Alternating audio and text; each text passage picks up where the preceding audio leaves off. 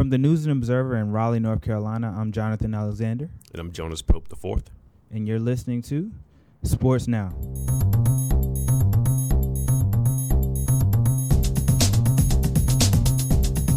And welcome back. Uh, we hadn't done an episode in a couple weeks, so we wanted to bring it to you all, and we have a couple stories that we're going to talk about.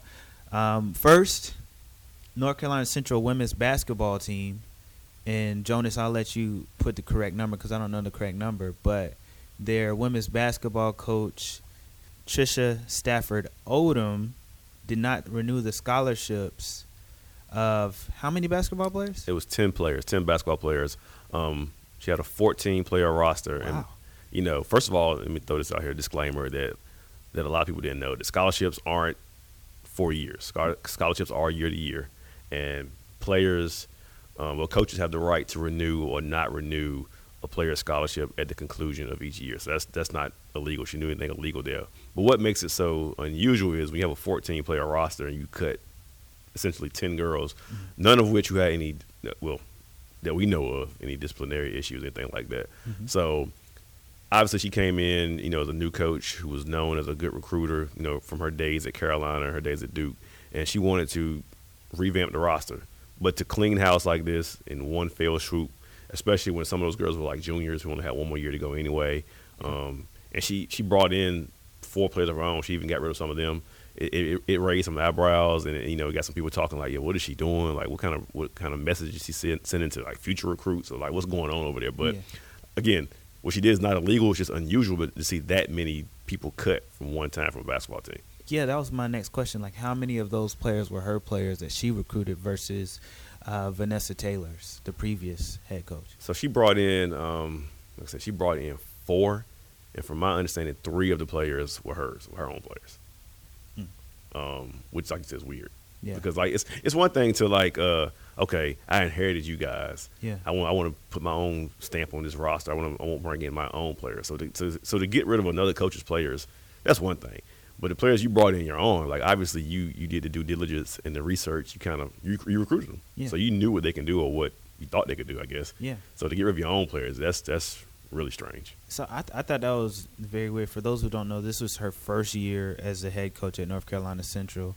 After uh, Vanessa Taylor didn't have a new contract, uh, she she had coached previously at UNC as assistant coach and Duke as assistant coach, and where else? uh Carcadia in California Carcadia in California. Make sure I'm pronouncing that right. I know, I know, but she, she coached there for for a couple of years, turned the program around. Then she set out uh, one year and then came back to coaching. Yeah. So I mean, she has she's coached before. She's not new to the coaching game. Like I said, she's known as a as a great recruiter at, at those stops. But yeah, it was kind of weird for her to come in and take somebody else's players, and they actually look better as a better product yeah, too. Well, well, that's what that's Yeah. what I was about to say. It was strange because I thought they were doing better, and they were they seemed to be on the right path. They had got some good recruits for this new recruiting class, so that was kind of strange uh, to me. So that's that's what I was going to say. Yeah, I mean, they when you look at it, the the, the win loss column, Mhm. you know, they only won, they literally won one more game than they won last year. Mhm. But when you give them the eye test, which is what I gave them, because I actually Concordia. Okay, I'm sorry, I was saying it wrong. Concordia University in California. But um, when you give them the eye test, like I watched them play under Coach Taylor, and I watched them play under Coach Stafford Odom, like they were definitely playing better. Mhm. Like you could just see it. That effort was there. They, they they just looked like a different team. They they won some games this year that they probably wouldn't have won under Taylor. They were in some games this year that they, they could have won. They just didn't get no- some breaks at the end. But when you give them, like I said, you give them the eye test. When you, once, once you watch them play, and most of that roster was made up of young ladies who played under Taylor, like you could see a difference. So that's this is that's another reason why this is such a head scratch. You would think if you can see a difference on the court in year one, like imagine how they would have looked next year with 13 of those 14 players coming back. Yeah, So it's almost like she gave up on them like too soon, maybe. yeah. I mean, it, it seemed kind of harsh, but so you spoke to some of the parents. Uh, what was what were some of the things that some of the parents said to you? Because you were one of the first ones to report this. I know you were you were the w- one who got on it first. Um, but what were some of the things that the parents said to you? Um, well, some of the parents they all said the same thing. Started out with you know the, the players had a meeting with the coach, and then shortly after getting them, having that meeting, they all received letters saying that, that their scholarships weren't renewed. Uh, most of the p- parents said they felt like this was premeditated. Like they knew, they felt like from the beginning of the year that she knew that she wasn't going to bring these girls back, based on like comments she said throughout the year, like you know, everybody's scholarships on the line, or you know, I'm bringing in new girls next year, and um, some of the parents said their girls felt like bullied and just like the environment at practice just around the entire program wasn't like it was in the in the, the previous year. Um, some girls said uh, their, their self esteem went down just because of the way the coaches like got on them at practice. I mean, you can, maybe you can chalk it up just them being tough coaches, Mm-hmm. or just maybe chalk it up to maybe something to it. But yeah, the parents just didn't appreciate the atmosphere that, or they felt like a cloud was over the program Yeah. once she took over. Um, some most of the parents said they never were in any communication with a coach. Like she didn't, when she took over, she didn't reach out and say, "Hey, I'm the new coach. Yeah. Um, this is the way things are gonna go. This, this, that. That we'll have meetings here. We'll have breaks here. You can come to this for that." Um, so a lot of parents felt like they were out of the loop. That they never really heard from the coach. I think which what was consistent from all the parents I talked to, they all said they received an email um, like in December from the coach saying, make sure your daughter's academic, uh, she's in good academic standing because you know we- we're going to review all these scholarships at the end of the year. And every parent said that was the only communication they had with the coaching staff, like all year. Like they said, they, Wow. they would even come to games and not really talk to coach like that. Like the coach, uh, one one player said, you know, one parent said, you know, when you get a new coach, you would think we would hear from him. But said none of the parents heard from the coaches. So they kind of raised some flags. Then they just kind of blew it off to whatever. But it, that was their main concern, just the whole environment surrounding the program. And now, with all these girls gone, they all can appeal, but they most of them said they didn't want to, you know, go back and play for her, even if they wanted the appeal, which which says a lot. Yeah, and this even made national news. It got up to ESPN's undefeated. But before I get to that, um, I know that you reached out to um, North Carolina Central's SID and, and their AD. What did they say? Um, well, when I initially reached out, they said they, they couldn't speak on it because it's an issue of player uh, privacy, student athlete privacy rights. But then they put out a statement saying, you know, that scholarships are year to year and, and, and the coaches is up to their discretion to renew them. Um, they put out a couple statements, generic stuff, but just pretty much saying that, that she didn't do anything wrong. She wasn't in the wrong. Um, but just she has the right to not renew scholarships. It's at, it's at her discretion. I, I, and based off some of these allegations, I, I felt, and I said this on Twitter, they should have said more. They should have addressed some of these allegations. What's interesting though that I, I didn't see anybody bring up was that you know based off those allegations that they that the coaching staff verbally abused them, mentally abused them, um, and again allegations. But what was interesting is um, you know Odom, uh, Stafford Odom was on the staff of Duke when Duke's uh, coach uh, was accused of, uh, you know, verbal abuse and, and mental abuse. Stafford Odom was on that staff as well. So she's kind of being alleged for the same thing. That's true. I hadn't thought about that. You know, Yeah. Joanne McCallie. I just call her Yeah. Coach Joanne P. Yeah. I forgot her last name. I apologize, but that's that is interesting. You know, if it's if it's what you know, if it's what you've seen before. Yeah. I mean, we're not. You know, we don't want to tie in those two. They're two separate cases there. But Yeah. if she is the common denominator, it's, it's interesting. That's all I'll say. I will. Yeah, I will it's, say it's, it's, interesting. interesting. I'm Yeah. not saying it happened, but um, but you know, you do have that that that case that you said. You know, is it is a tough love type coach, and is it a case of, of kids just not being able to handle tough coaching? But you know, that's a, that's an argument in itself. Right. I mean, that's that's, that's to me. That's, that's what a lot of it sounds like. I mean, obviously, I didn't play any college sports, but growing up playing sports in high school and middle school, I'm, when I heard some of those things, I'm like, she just sounds like she was just tough. I mean, or mean. I, I don't mind saying she sounds like she was just mean to the girls, but Yeah, that's I mean, that's how some coaches are. yeah, I mean, just matter of just be just being matter of factly about it. That's, that's just how some coaches are. They just they're just mean. They just shouting and screaming.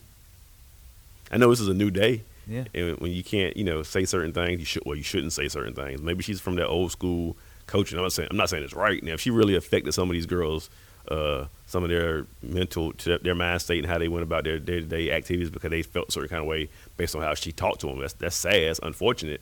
But again, this, basically boils down to she has their. I mean, people don't like it. People don't like to hear this, but she didn't have to resign any of those girls. yeah, Like she's well within her rights to to not renew any of their scholarships. yeah. I mean, it happens. It's, Yeah. it's unfair, especially to those girls who are seniors or to those girls who have one more semester before they graduated and they put in so much during the dog days, you know, playing and you know, for the last two years, you know, or the previous two or three years under Coach Taylor, when they were like the, at the bottom of the MEAC, Yeah. you know, to, to see this thing kind of turn around and then to cut them, I feel I feel bad for those young ladies. Yeah. I definitely do.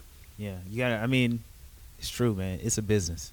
It's and that's, there you go. It's a a business. business. And if you want to come in and win, maybe again, this is this is gonna sound bad, but maybe she came in and, thought- and thought, hey, I can't win with this other coach's players. Yeah. I need to bring in my players. And somebody brought up a good point to me yesterday, and I won't say who it was, but somebody said that, you know, it's actually a good thing that she did this now in March as opposed to waiting to the end of the semester when school's over with. Yeah. Because the girls that she released, they can at least they can at least start looking earlier to bounce back or, or, or land on their feet at another at another school. You know, some parents might not like to hear that, but it's true. Like, okay, yeah, because some one girl already said she's going to transfer to Fayetteville State.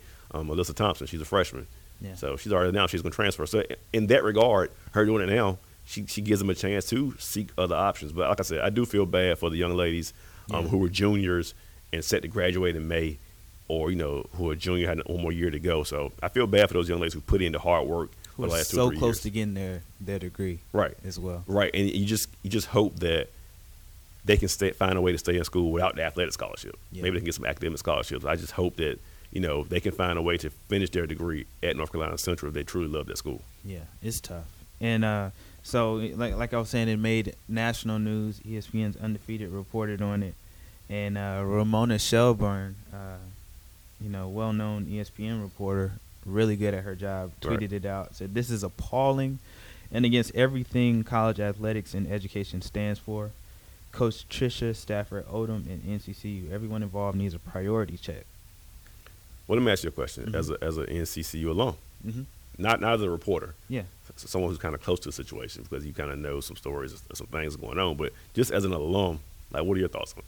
I mean, my thoughts are uh, there needs to be. I mean, it's a shame, you know, that just like you said, so many young ladies got their scholarship removed, and I totally understand it's a business. I totally understand that, and it's a shame, but it's a business. That's how that's how it works. Um, you know, I wish that didn't happen to those young ladies. I wish they got another chance, but I understand that that's how that's how it goes. Um, but I think I do. I'm a, I'm a proponent of holding these institutions accountable and calling them out when they do a wrong thing. And um, you know, I, I did that on here um, because I felt like these ladies were done wrong, even though that's the rule. and They need to change that rule. I mean, that I, I, don't, I don't agree with that rule. I mean, I mean, if somebody is not now, see, we don't know the the depth of of why these young women were cut. Maybe they did something. I mean, I, I, it's kind of hard to believe that all ten of them did something Right, wrong. right. But maybe they did do something wrong, and and they didn't get their scholarship renewed for that. So we don't know all the details exactly because we haven't heard from North Carolina Central. We've heard from the parents. That's true. And we said- haven't, and I and I think that's why North Carolina Central needs to speak about this issue. They need to tell us what went wrong because if they just cut them just because they weren't performing well, that's kind of harsh a little, a little bit to me. Um, It's very harsh, but it's, Yeah. it's well within the lines. And I, and I think I asked every parent I talked to, so just to be clear, I said, Your daughter never got any disciplinary problems, did she? And they all said no. Mhm. Of course, I, I don't know if they would have told me if they had, yeah, but they all said no. Um, it sounds it sounds like it was a business decision yeah. only. I, I, I, I, I really believe that North Carolina Central's athletic director, Ingrid Wicker McCree or Stafford Odom needs to needs to explain this. Just needs to talk. I don't I don't think they need to decline to comment. They can speak about this um, in in the public records uh, statute. If it threatens to harm the integrity of the program, you can speak about certain situations right. like this. So uh, you know, I think it would be good for them uh, to speak about this. Um, but you know, they're going to make the decision they want to make. I tell you what, too, I was I, the same person I spoke with yesterday said with what what has happened and her cutting all these girls, and obviously she's gonna she's got to make a roster up next year. She's gonna bring her own girls next year. Like they better produce. Yeah, like they better win. Like when you have this kind of uh, cloud over your program now, Yeah. and you you did this. Okay, people, you know, as the summer goes on, yeah, it it'll kind of die down. People might forget about it. But when that ball's thrown up next next fall in October November, Yeah. it's gonna pop right back in people's minds. Like you better win some ball games yeah, uh, next season with these new girls you brought in. yeah. Well, I, I wonder if it's going to hurt recruiting. But you know, the other thing you got to think of is um, Coach Stafford Odom's job is almost solely to win basketball games. Right. This Yeah. isn't a high school. She's not. She's not teaching English on the side. Yeah, yeah. it's like she's there to win games. Yeah, so I mean, she did what she did to try to, you know, continue to maintain her job. Yeah. Um, but And you got to remember too, if she coached at Duke and Carolina, and had her own job in California, and she's from California, and has those ties. Like there are players from big programs who are probably looking for a second chance from a Pac-12 or from an ACC or a Big 12 or any, anywhere Power Five conference, who she probably has connections or ties to, who who will be looking for another chance or grad transfer or who went to a JUCO, Yeah. and they're looking to play somewhere, and she can just throw them in, and they can just you know produce right away. I mean, maybe, I'm sure she has an end game. I'm, I'm sure she didn't do this cut everybody without with no plan. Yeah, yeah. She definitely has. She definitely would have to have a plan to do something like this. Right. Something so drastic. But you know, we'll see what what happens.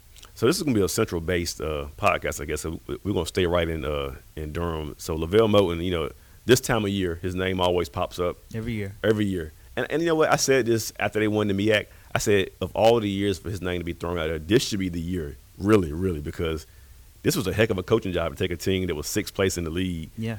a whole new roster, Eight new guys, right? Right, all those new guys, entire and a completely new starting five, and he still won the MEAC tournament. Yeah. So I was like, this is this is probably his best coaching job. I, I believe he he wouldn't come out and say that. I believe I asked him that, but this is probably his best coaching job. So of course, last week, um, his name was thrown up as a, as a top two finalist for the East Carolina job, along with uh, Dooley. Um, I think. Uh, Seth Green, Greenberg's name even popped up. Bobby Lutz used to be at NC State. Yeah. But Moton was like one of the top two guys to uh, to replace uh, Le- Lebo down in, uh, in Yeah. Greenville. And you know he did interview and he was a serious consideration. But then at the last minute, he kind of he took his name out of the hat. Yeah. Said he's returning to uh, to North Carolina Central, which I think was a big sour relief from Durham from their fans. Yeah. But And I think it was a smart move for him. They don't even have an AD, and that fan base is not happy with that. oh, it's a very smart move. ECU is a football school. We gotta know that. Yeah. and t- that's a tough. I mean, it's not a Power Five conference, but that's there's some tough teams in that conference. Mhm. And for you have a school that's purely a football school, not happy with their situation with their AD. Well, they don't have an AD. Yeah. They weren't happy with AD who who, who was previously there. Mhm. You know, it's, it's a tough situation to walk into, and I think most people d- did agree that it'd have been crazy for him to leave Central to go to ECU. I mean, she probably he probably got a raise definitely, but Yeah. from a pure basketball standpoint, it'd have been a crazy move for him to leave Central Yeah. to go down to Greenville. I think. Yeah, I, I agree. And so, what what did North, um what did LeVelle Moton say his reasoning for taking his name uh, out of consideration? He just said that right now, for him and his family, it would be best to, for him just to remain at Central. Uh, he, he kept it very short. He called me uh, one day last week, you know, when all this was, was happening. And he, he didn't have a whole lot to say, just like, I'm taking my name out the hat. He said, I, think just right now at this time, it would be best for me to remain at North Carolina Central for me and my family. He said, you know, ECU is a great university. It's a school he, wa- you know, obviously growing up in the state, he followed their program, but he just said at this time, it'd be best for him to, uh, to remain at Durham. And I think, you know, for him to even get that far in the interview process to be a top two guy says a lot. You know, ECU definitely had him. They they, they thought highly of him, but I think it was the best move for him to stay where he is. I mean, he can he can he's Teflon at, at Central. He can get what he wants Yeah, around there. I mean, he gets he produces. yeah, So I mean, I think Central fans realize like he's on borrowed time there. He's a good coach. Like Mhm. eventually he'll the right position, the right situation will pop up. Mhm. So I think for another year, Central fans are, are relieved that he'll be back. Well, they should have a great squad next year. You know, returning every starter, right? every every starter is is uh scheduled to come back. I mean, it's just college basketball; people do transfer. Yeah. But every starter is scheduled to come back. Um, even a few, four, four, three or four guys off the bench are scheduled to return, and two two guys who set out last year with injuries. Well, one injury, uh, one transfer. They're coming. They're, they'll be eligible to play next year. So, um, this might be his best returning squad he's ever had. Like with all five stars expect to return, plus these transfers. So yeah, he has something special. Um, coming back to Durham next year. Yeah, as long as they can stay healthy, they might have a. They might be headed back to the NCAA tournament. Definitely, definitely. So, like I said, for another year, uh, Central fans have have Moton in, in the Eagles' nest. They should be happy about that. Yeah. Well, a bit of interesting stories coming out of North Carolina Central. That's right. This was a Central base, uh, a Central heavy theme Central uh, podcast. But thanks, guys, for listening.